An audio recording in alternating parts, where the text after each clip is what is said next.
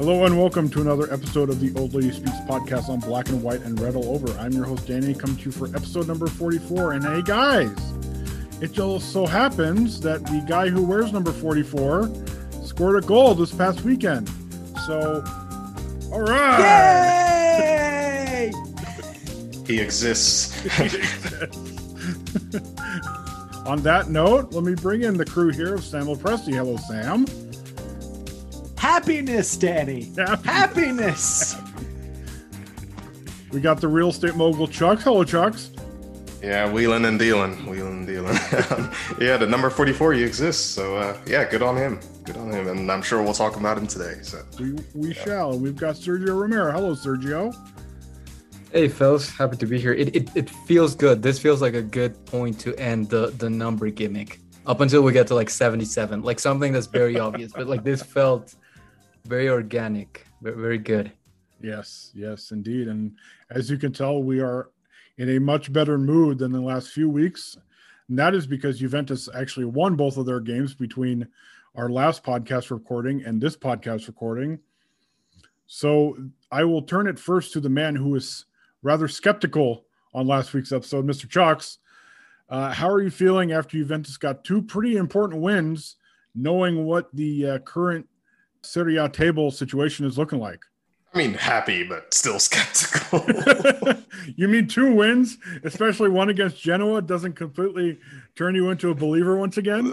well, uh, it, it ain't that easy. As uh, I'm sure a musician, I don't know which musician said that, but I'm sure a musician, A musician, musician, yes. said that. I once. Believe ain't that was easy. Ringo Starr. Isn't that what he Was is? it? It probably I think he feels No, it a no, no, it was, no. It's Joe Cocker. Ringo Starr just uh, just covered it. There we go. That- Yeah. that's what, Joe Ringo Cocker, definitely covered it though.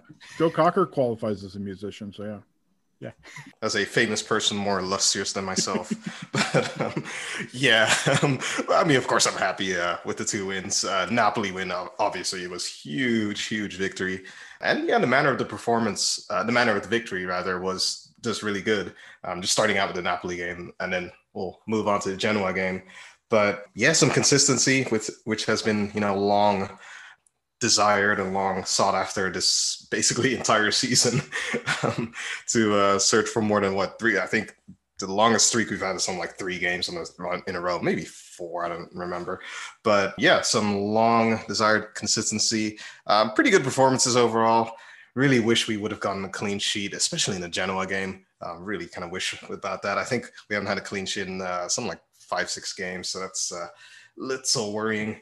But um, yeah, I mean, good good performances. Good to see some of the well fringe-ish players uh, step up, uh, especially Kulusevski. You know, I've uh, been pretty critical about him. I think justified, but you know, uh, pretty critical of him the last few weeks. And I mean, you know, and with Hunter's great piece that came out, uh, I think a little under a week ago um, about just who should stay and who should go. Uh, obviously, I think Kulusevski should still, you know, get a chance, but you know, it's just good to see him uh, realize a bit of urgency in the need to step up his performances.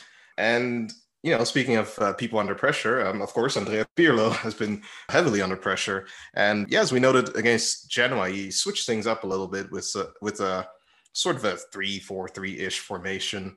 Yeah, I mean, Sam talked about in his uh, post-match recap yesterday or today, rather today.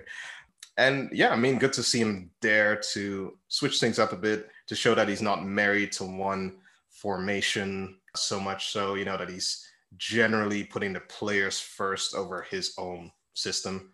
So um, yeah, I mean, you know, I'm optimistic, but obviously the big uh, test again is uh, this weekend against Atalanta. But I think, I mean, I'm optimistic about that game just because of um, the victory against Napoli, which you know, I mean, Napoli were in pretty good form. I mean, still are in very good form.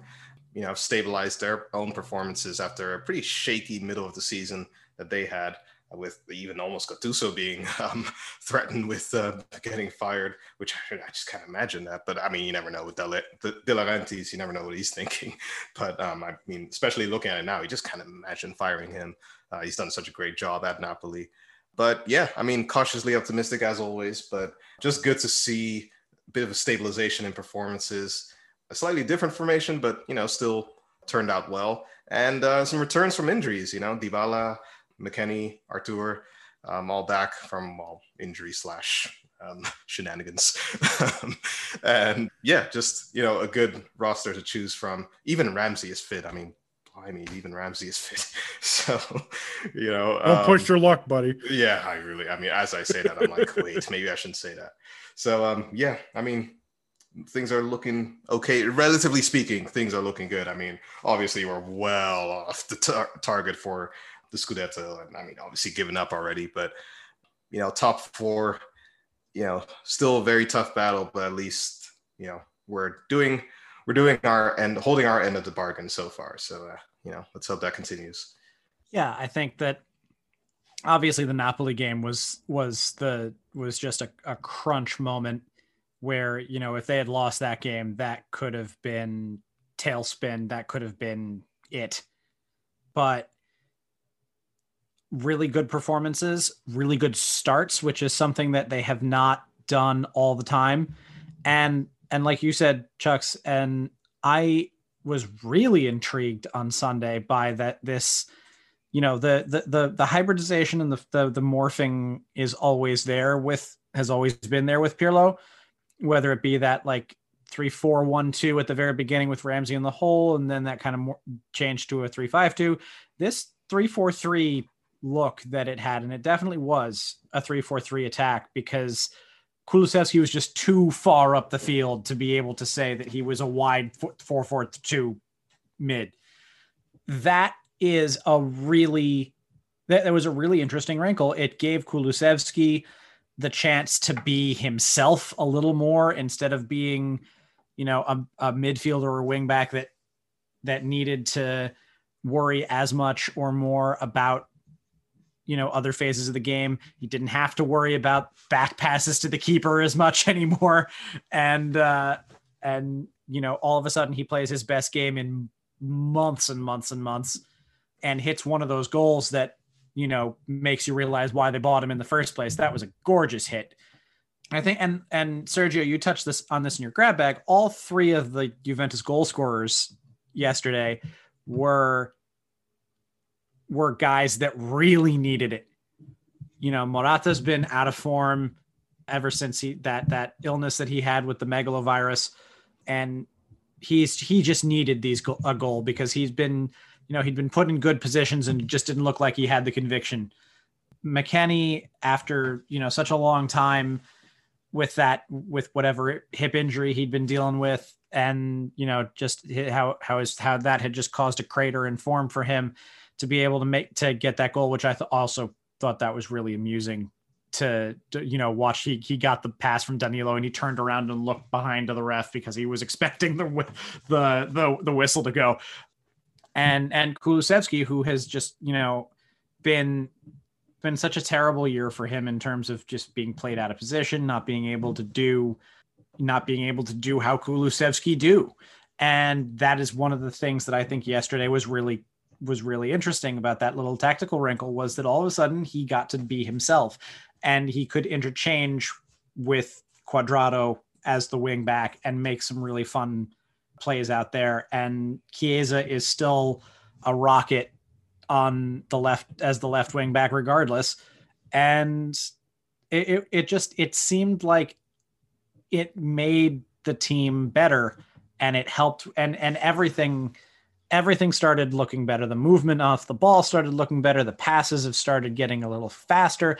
And maybe you can also chalk that up to more time in between games to train since the Champions League elimination.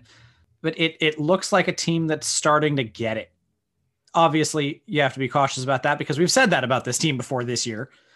But there are more, I, I think there are a few more reasons to be optimistic than a lot of these other false starts that we've had. Obviously, going into Bergamo to play Atalanta is going to be fun because we, you know, I think last year was the first uh, last year was the first time we've won in that stadium in what four years. And also, just having been checking that Atalanta's lost only three games since the beginning of February. Those three games were both of their legs against Real Madrid and a 1 0 against against Inter. So, you know, it's not like they've been off lately. But Juve have always come to play in these big games. You know, we, I've talked before about how they really play down to their opposition, and I said this in my recap eh, for the Napoli match. The converse has also been true. They've stepped up in the bigger games. The the Serie A game against Inter being the obvious exception. You know, the the Milan game comes to mind, the Supercoppa, this past game against Napoli, and they also play better against teams that like to play as opposed to teams that will park the bus. And Atalanta certainly is going to be playing. So there's it's that I, I think next Sunday is just is pretty much a toss up. Win that game, and I am much more confident in a top four finish than I would be otherwise. But I'd like to get out of there with at least a point. But overall, good signs. Now you got to buckle down and keep it going. Yeah, I, I think it's mostly, you know, I think that game's going to be key. I mean, because right now you have the top four, you know, outside of Inter, the top four, they're all super close together. So one win really, like it really, really can set you apart. Even like if Juventus were to win, like they can, they could potentially even leapfrog Milan and put Atalanta like you know four points behind. So I mean, th- this is going to be definitely a, a key key game because uh, that they're also so tied, which is interesting because the, the actual league title is you know pretty much a you know foregone conclusion, but everything else outside of that, it's very much in the air. So it was it was nice to see the the, the team perform when they needed it to get this back to back wins and and you know I, I don't think none of you mentioned it, but it was fun they were fun. They were they were uh, it was good watching. It was just like a good TV watching experience, which we hadn't really had in the in the you know previous games. You know, forgetting the result, you know, putting the result aside, they were just kind of like a miserable, grumpy, boring sight to look at. Like it just it was boring. It was just ghastly football watching, and this was a, a lot more entertaining. Like it was a lot more. Just they seemed like they actually cared, which I know it's like a you know it's like a hot talk, hot take type of thing to say that they actually cared this time. Like I know they care most of the time, but they, they just seem to have extra energy. And I think a lot of it has to do with the fact that the schedule finally eased up a little bit on them, that a bunch of guys are finally healthy again, and that they are actually getting a lot of training midweek, which I, you know, obviously early in the season they weren't having a lot. Obviously, I think this is, you know, maybe a bit of a stretch, but I do think that the, the longer periods of, of rest, the longer periods of actually midweek training, of actually kind of like, you know, just, just taking one game at a time has done just wonders for this team and the way they play and the way they actually understand the the setup and, and actually understand what they're trying to do. So I've just been really, really impressed, especially with, you know, I am going to say with Andrea Pirlo, who apparently, according to sources, was on the hot seat if if they lost that Napoli game, which I thought was dumb. I mean, just if you're gonna fire a guy, fire a guy because of his body of work, not because of one game. But but whatever. The the point is that you know they did Pirlo did come back with something more traditional, something that could at some at times, like you guys said, look like a 4-4-2. He's still Pirlo, he still does what he likes he still has that philosophy of you know uh, of roles, not positions, and you know fluid football and whatnot. So you still had things like you mentioned, like Kulusevski going up top and all of that. But it was a, something much more between pragmatic and practical, and like what he actually wants to do. And I just thought it it worked wonders. Obviously, it's against Genoa.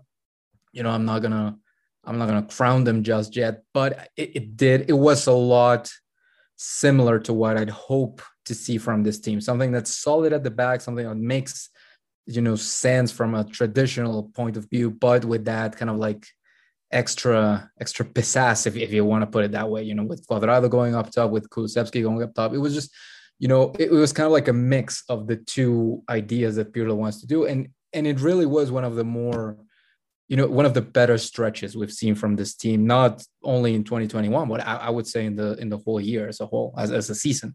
Yeah and it's interesting that you you know when you point out the the way the formations acted because in not against the napoli game against the napoli game in the napoli game there wasn't much in the way of that morphing that that was a 4-4-2 and it played pretty much straight 4-4-2 and it made me think maybe he's just going to go with that the entire year, the, the entire rest of the year, just for lack of a better, you know, keep it simple, stupid. Or as like you said in in the grab bag, Sergio, when in doubt, four four two, right? But then he pulled out another little, you know, another little wrinkle to it the next game. So and and one that seems to work. It it's it it's that kind of flexibility which we've seen from him already. You know those, you know, like the games against Lazio and against uh, Roma where he just kind of decided to sit back and counter. You know, is is he showing his inexperience from time to time? Yes, he certainly is. But he does not.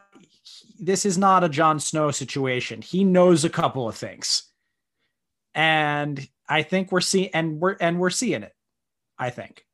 I'm probably the only person in the world that hasn't watched Game of Thrones, so uh, I don't get any Game of Thrones references. you are the second one because I am the first one. Oh, oh really? Oh man, I'm, I'm pleasantly surprised. I've read the books more than I've watched the shows, but Congrats to me for being the only normal one, I guess. Um, oh man, oh man. Well, things you learn. I watched until they got to, to the me. books, and then I was like, I'm not going to watch anymore until the next book comes out. And of course, that was a great decision. If he dies before the next one comes out, I'll finish the series. That's how I've decided. That's what I've decided.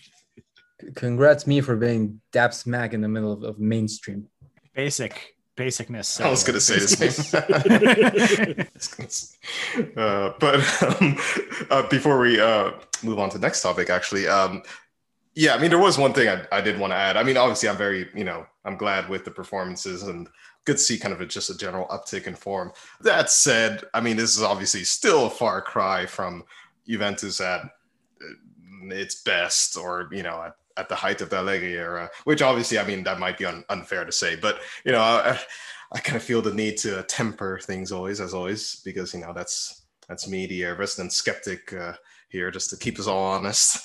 But yeah, I mean, of course, that is still the case. But nevertheless, you know, I still, outside of just needing to qualify for Champions League, so top four, obviously, that's you know, huge, huge, huge priority. Outside of that, the perspective I take just for the remaining, uh, let's see, nine, well, eight plus the final. Eight. Uh, well, yeah, yeah, yeah, yeah, plus the final then. So yeah, eight league games and, and one final remaining for the season. The perspective I take is kind of like, okay, what does this mean for next season? So, you know, I look at performances, uh, all the performances just from now on. And like, I think, okay, could this, could this player still contribute next season or is he just kind of, you know, on his last legs kind of thing. And and that's why I liked Hunter's piece so much um, on on his kind of you know Juventus rebuild looking to next season, which I thought I mean I thought was spot on. I basically agreed with ninety percent of what he said, but you know I, I I mean, stating the obvious, you know, Chiesa obviously is just continues to be just phen- phenomenal. Although I think you know it's probably reaching a point where we do need to give the guy a rest. I mean, he has been playing. Uh, I mean, almost can't remember the last time that he sat a game out, honestly. Yeah, I really struggle to remember. So, you know, he does probably need a rest. But um, yeah, and as you mentioned, Danny, uh, that Chiellini has played three games, three consecutive games, and he's still in one piece. So fingers crossed, fingers crossed on that one. And uh, although I think Bonucci's good still... news is the good news is Bonucci just cleared COVID protocol, so oh, really? we've got somebody else back. Oh, it's funny. I was actually, yeah, I was just going to say, because I think I hadn't read anything about that. So, well, at least that's good. So, uh, yeah, I mean, at least things are looking good for a, an end of the season on a high note. I think that's really, that to me, that's just pretty important in, in light of, you know, the rebuild for this summer. Uh, because I mean, kind of as a, as a side note, but uh, you look at a team like Barcelona, and I mean, of course, they just lost the Cl- Clasico, but you know, they were in absolute shambles at the beginning of the season as well. And they've ended, are ending the season on a very high note. You know, I mean, no one could have imagined that they would be in a title race. So um, I'm looking for that kind of momentum to end the season with uh, as well for Juventus. All right, Chuck, you mentioned Chiesa, and we've kind of spotlighted players here and there throughout the season when they're on a run of really good run of form. You know, we've done it with Morata, we've done it with McKennie and now we're going to do it with Chiesa. And I think the impressive thing to me, and you met, you touched on it just a second ago, Chuck, is just how well he's played despite the fact he's playing so much. And I'm looking at his game log right now, and I mean, it feels like it's a mile long with how many matches he's played between club and country this year. And you look at it, and obviously these aren't all starts, but in the season between Juventus and the Italian national team, according to WhoScored, he's played 47 games, or he's played in 47 games for over 3,000 minutes. And obviously, that's a little bit more because sometimes WhoScored doesn't always keep stats. So, Federico Chiesa, with the run he's on right now, I mean, we've been saying it the last few weeks that he's really showing to be a player that is a building block for the future. But I mean, it seems like he's only getting better when you would think with the amount of workload he might slow down. So, I mean, I think his run on what proved to be uh, Alvaro Morata's goal to make it 2 nothing in the first half really kind of showed how well he's playing because he has not only the confidence to do what he did on the counterattack, but also the physical ability and gas in the tank to do what he did. And I mean, that run was kind of the ultimate Chiesa put your head down, run 50 yards at full speed, and then make good things happen. And I, I, mean, there were a few moments where it was, I mentioned it kind of like the Fiorentina Fede, where he put his head down, made a bad mistake, and you're sitting there shaking your head. But for the most part, this version of Chiesa is really freaking good. Yeah, cream cream rises to the top, I guess, because he's just and like you said, you know, the, the workload he's been on has been insane. You know, it was it was nice of Roberto Mancini in the last international break to to at least leave him out of one game. But yeah, it, it, it really is remarkable the engine that he has and the and the fact that it can drive him to just like the way he just has just outrun dudes like he does like it, it's not like a, a case of him like dribbling drib there I go again, dribbling past people like the way, you know, the way Juan did with Rovella in the, for the first goal. He just freaking blows by him. I mean, he also did steal Elseid Hysaj's lunch money with a similar move against uh against Napoli, which that was just like, man, if if I'm a if I was a fullback on a play like that, I would have just been ruined for the rest of the season. I would have just like had no confidence in myself ever again.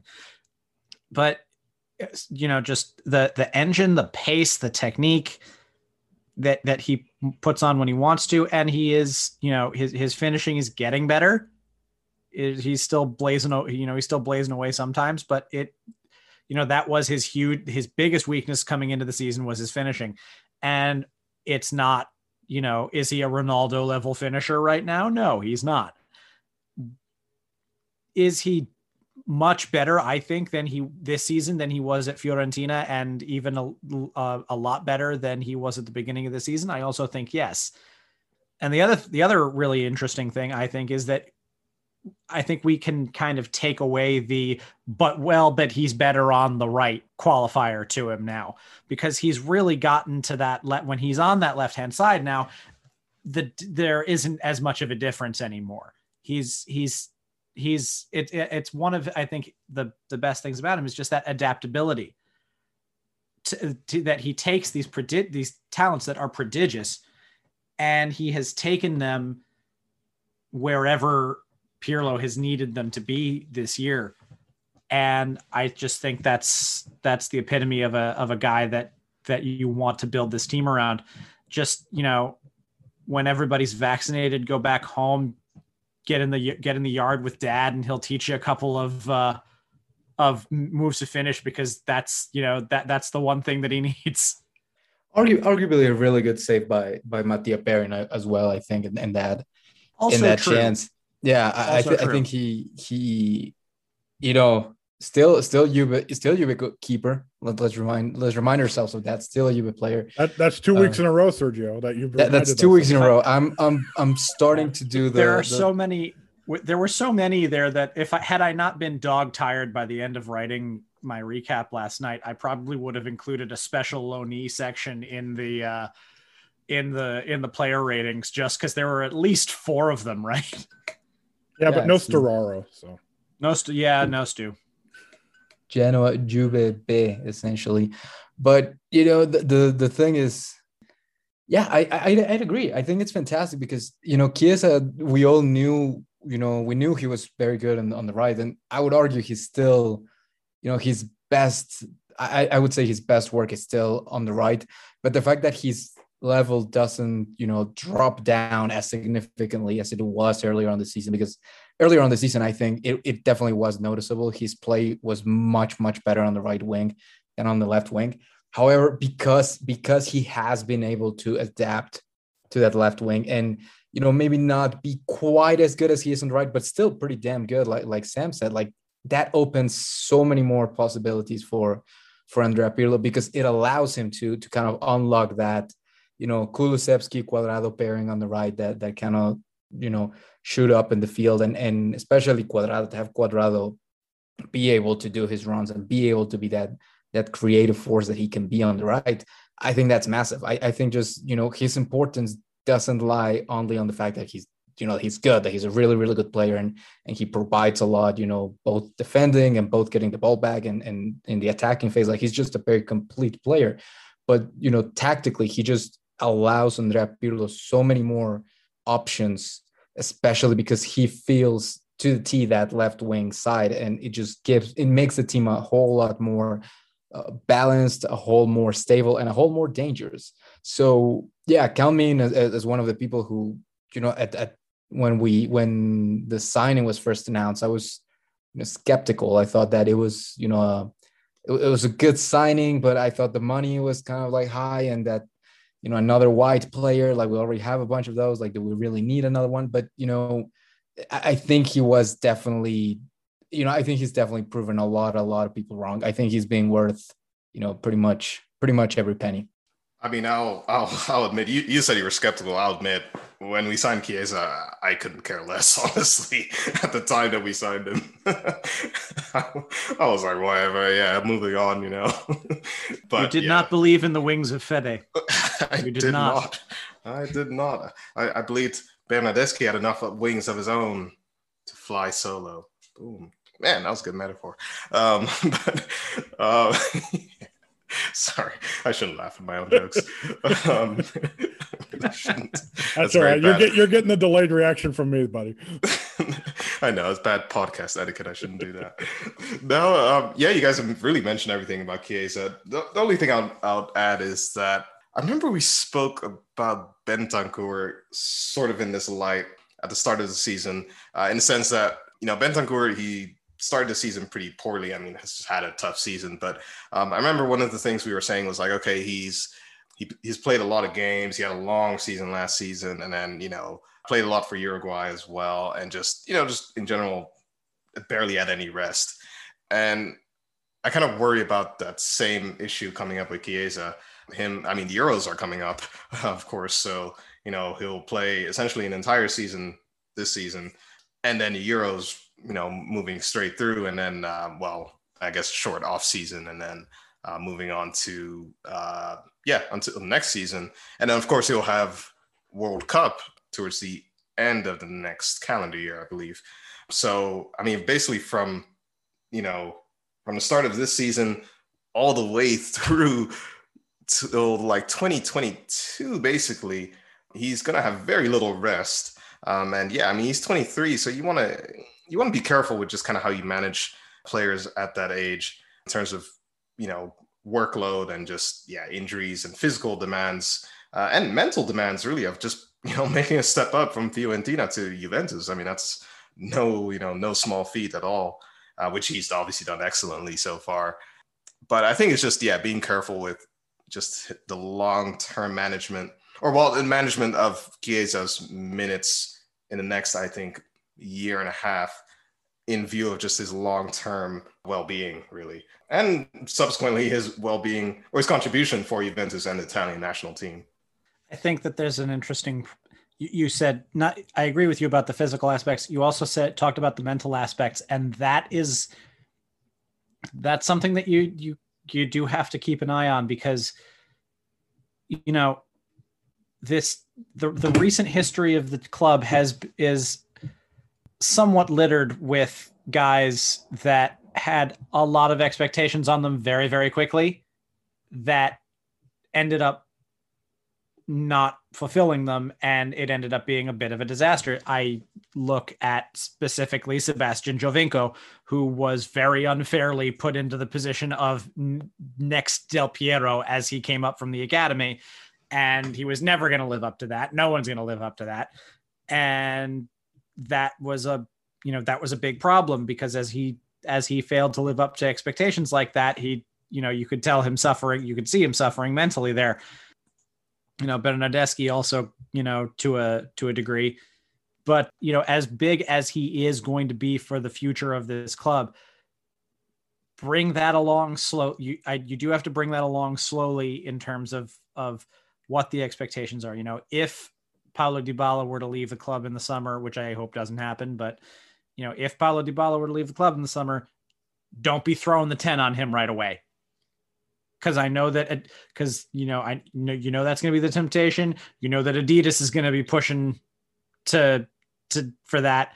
But you know, one of the reasons that Paulo Dybala had a lot of success in his early years with the club was because he wasn't wearing the te- the ten that uh, that early. He took his t- they took their time with that. They took their time with with the expectations of him. Also, he had guys like Paul Pogba to kind of be the face of the team as well. But don't overload the expectations for Chiesa all at once over the summer. Because as as good a head I think he has on his shoulders, I I that that that's a lot to ask.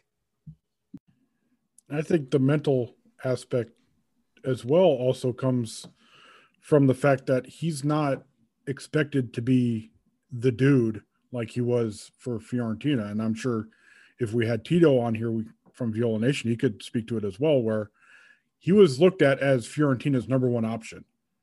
Here, he's obviously not the number one option. It's the guy wearing number seven. And even if you throw in Paulo Dybala as well, I mean, we saw, you know, we we've seen how Chiesa has kind of blossomed these last few months. And it it comes at a point where, you know, obviously Ronaldo's still banging in goals outside of you know his his performance this weekend for the for the for the most part. And Chiesa can really just kind of do his own thing where he's just kind of playing. He's not he doesn't have so much on his shoulders in terms of he has to be the creative outlet. He has to do this, he has to do that. You know, he he's not the center of everybody's focus. Ronaldo's going to be the center of everybody's focus no matter who Juventus is playing. And some of that attention off Chiesa can you you know there's not just not as much pressure. So he's he's I feel like he's kind of and somebody mentioned it in the comments a few days ago, I believe. He's he's kind of able just to go out and play rather than being looked at as you know your performance is directly is usually directly attributed to how the team will do. And obviously Chiesa is very important, but he's not you know, on paper at least, he's not solely responsible for Juventus winning and losing, as compared to say Ronaldo or, or other players. Yeah, true. I, I agree with that. But then then again, there is the, the the aspect of him being Italian, and then just that pressure of being a young Italian, uh, especially just you know with issue the issues that Italy has had with young players, rather the lack of success it has had with correctly taking care of young players. Um, so I think I mean, he, yeah, he's don't say he's, he's also had, don't say Chucks. well, I mean, he's also been hearing that for years now with what his last name is, right? Yeah. So I mean, from that aspect, it's nothing new for him. But... And I think the other th- and I think the other thing is when it comes to what his last name is, that's also a a point in his favor when it comes to the mental aspects of it because you know his his father was one of the better was one of the best strikers of his day in Italy and that was and you know he he will be able to impart that mentality to his son from an early age so we're not uh, so that that i think is another is another thing where it's like it's not all it's not so new to him because he does because it is literally in his blood it's it it he's he's grown up with it watching his own father and as we heard for basically the, the past year before he actually signed with Juventus, this was a move he was pushing for. It's not. It wasn't just Juventus showing interest, and then Chiesa is like, okay, let's do it. He was pushing for a move to Juventus, so he. It's not like he didn't know what he was getting himself into.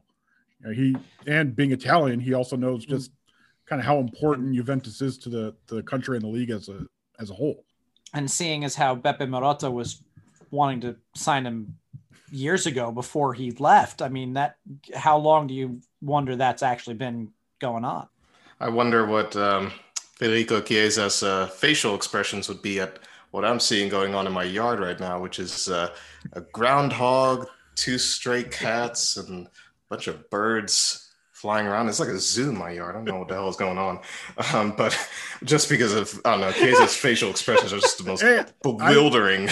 I got I got people working on my backyard fence, and I thought I had the most interesting uh interesting It's like a zoo back here. I just saw one run by, and then another cat came out, and then a groundhog, and a bunch of birds running from the cats. I don't know what on earth. Like I said, maybe Chiesa would be would be have his ridiculous facial expressions. Uh, it, it couldn't be any better than uh, his last few ones, and I, I spotlighted it in my post game thread after the Napoli win, off of that wide open header that Ronaldo missed, and then on Kulusevski's goal where he's basically grabbing Kulu's face like it's like it's out of The Godfather 2 with uh, Michael Corleone and Fredo. So, yeah, he's a very weird, weird guy, but hey, he's brilliant. So I don't know. by the way, Sergio, how's your backyard looking? Uh, I, I wouldn't know. I'm, I'm staring at an Excel spreadsheet because technically still on the clock. But you know, hey, remote working. I you know, the one good thing to come from from this whole pandemic thing. So yours yours is definitely more interesting than mine. We're watching you, Sergio. We're watching you. One more thing before we get in, into uh, the couple of Twitter questions that we have. Um, I believe Sam mentioned it a little while back, just how, or maybe it was Chuck's, I can't remember. It's been a long day. Anyways, just how jumbled the Serie A table is behind Inter. And this weekend is obviously a very big game against Atalanta, who Juventus are essentially level with at this point. And then there are a few midweek games, but I mean, it, it, it you look at kind of what the month of May is where is is looking to be.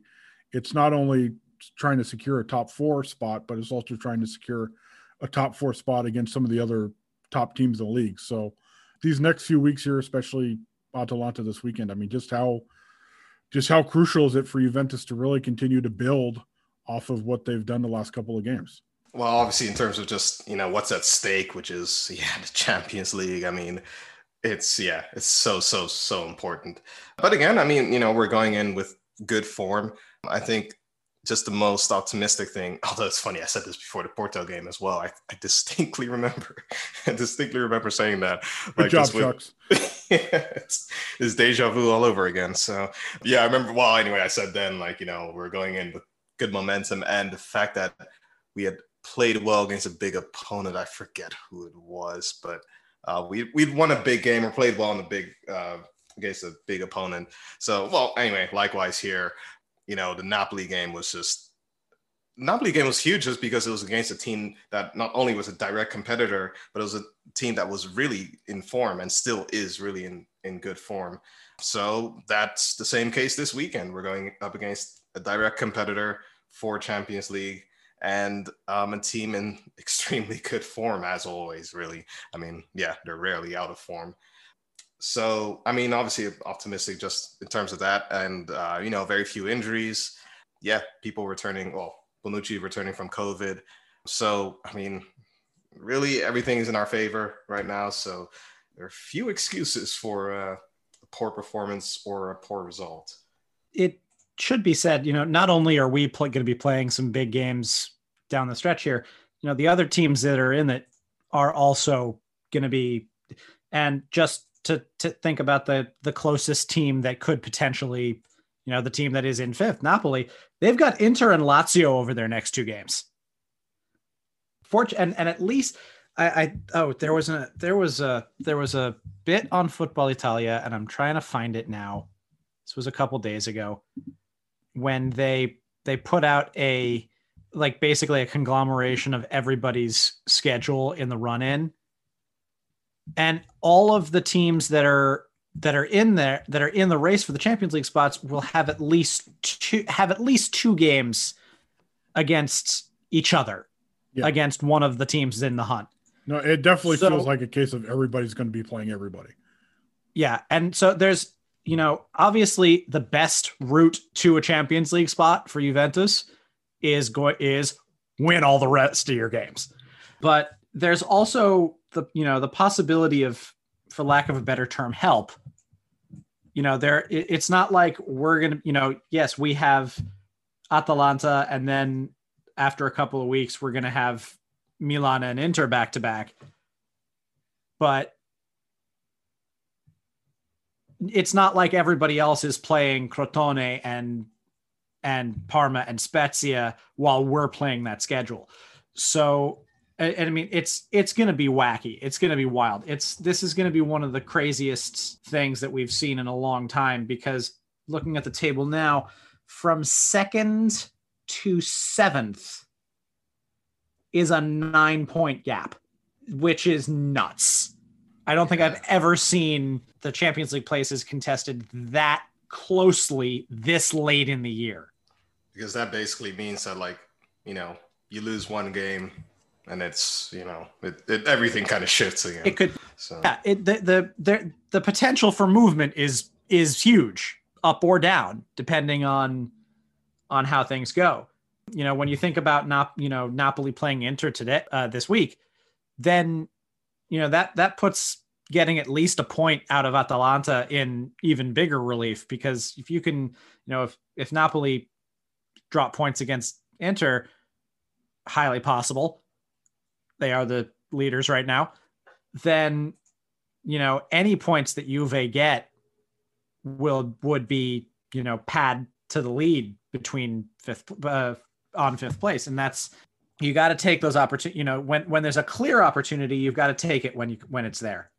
Alrighty, here let's jump into a couple Twitter questions. First one from at some guy London. If this reported 100 million plusvalenza target is correct for the summer, what four or five players would you offer up as sacrificial lambs to the god of book book balancing? Sorry, I couldn't make it, I couldn't make it through without having a laugh. Do we all want to say it on three? One, two, three. Aaron Go, Ramsey? Ramsey. Come on, Aaron. Um, it, it's funny you know what it's funny you mentioned him because in a article today on the athletic there is a a bit of information about aaron ramsey where james horncastle is saying that aaron ramsey has not received any indication that juventus wish to sell him this summer and i will add this part that is meant also mentioned in the ramsey information ramsey's family are settled in turin okay it makes sense he's been here two years now or two seasons now. His wife, a cordon bleu chef, enjoys the culinary opportunities that Turin that the Turin area provides, and their children are also learning Italian. Awesome. He can, we can transfer him to Torino then, and everyone's a winner. Yeah, I know, right? What do we, what do we look like? A charity for a Michelin three stars? I stars? think mean, that. I, I I think the indication that Aaron Ra- that that Juventus might have plans to sell him is the fact that he only got four minutes out of a out of a game that was ba- basically in hand, given the fact that you were up two 0 and Zappa after Zappacosta went off with the injury and Genoa didn't have any more subs, you were playing against ten men, and he still only got four minutes.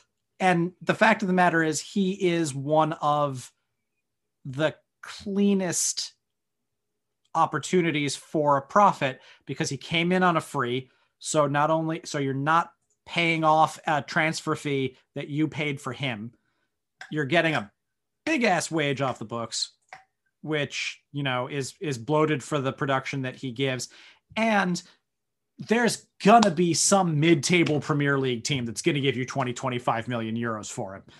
Because that's just the way the Premier League operates.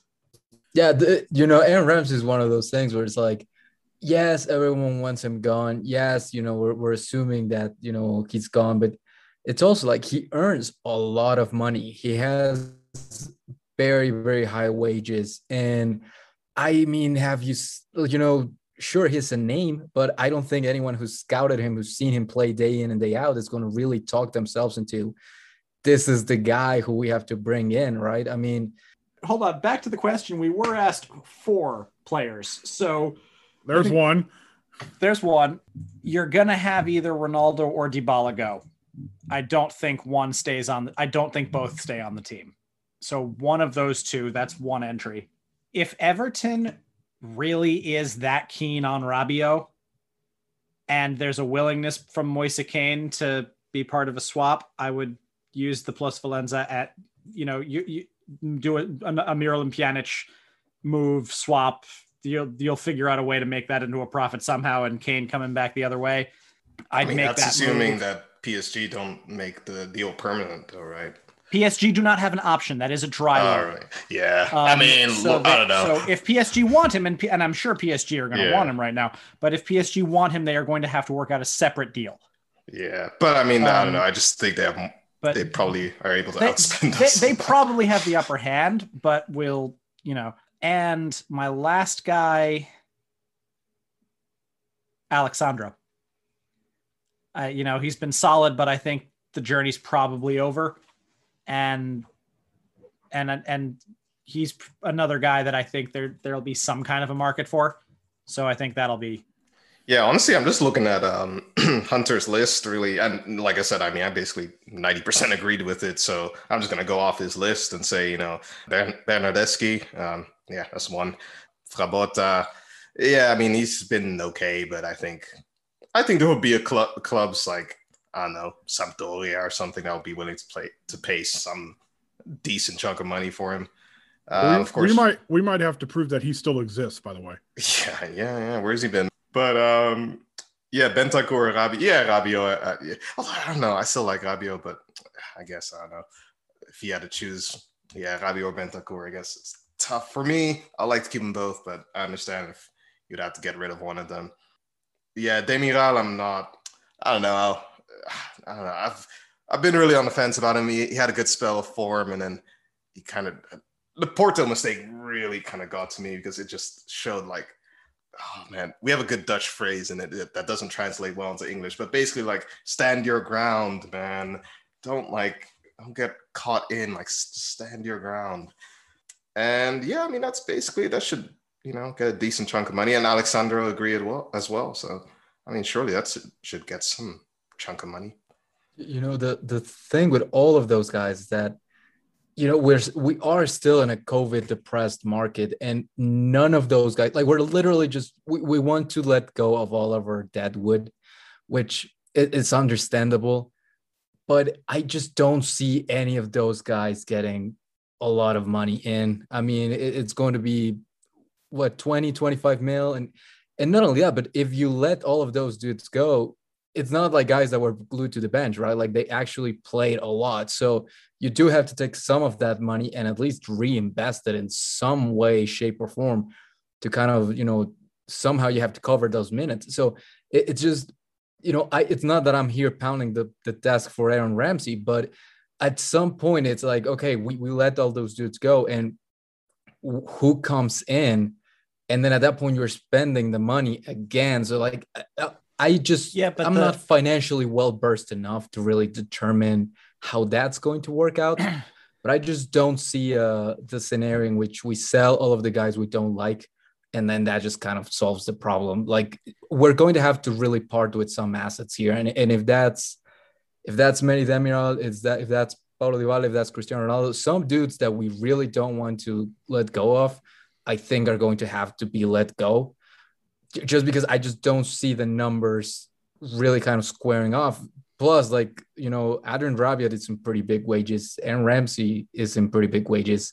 They're not going to go, you know, easily into the night to, you know, take lower wages elsewhere. Like, you know, I don't think that's that's really in the cards for them. So, you know, obviously I want them. I don't, I'm, I'm saying I want those two necessarily gone, but I don't want to have a repeat of, you know, the Sami Khedira situation where, you know, he was on high wages and that made him much less appealing to other clubs, not necessarily because of the player he was, but because his wages were very high and he just was going to make less in another club. And he just didn't want that. So he didn't take offers from other teams.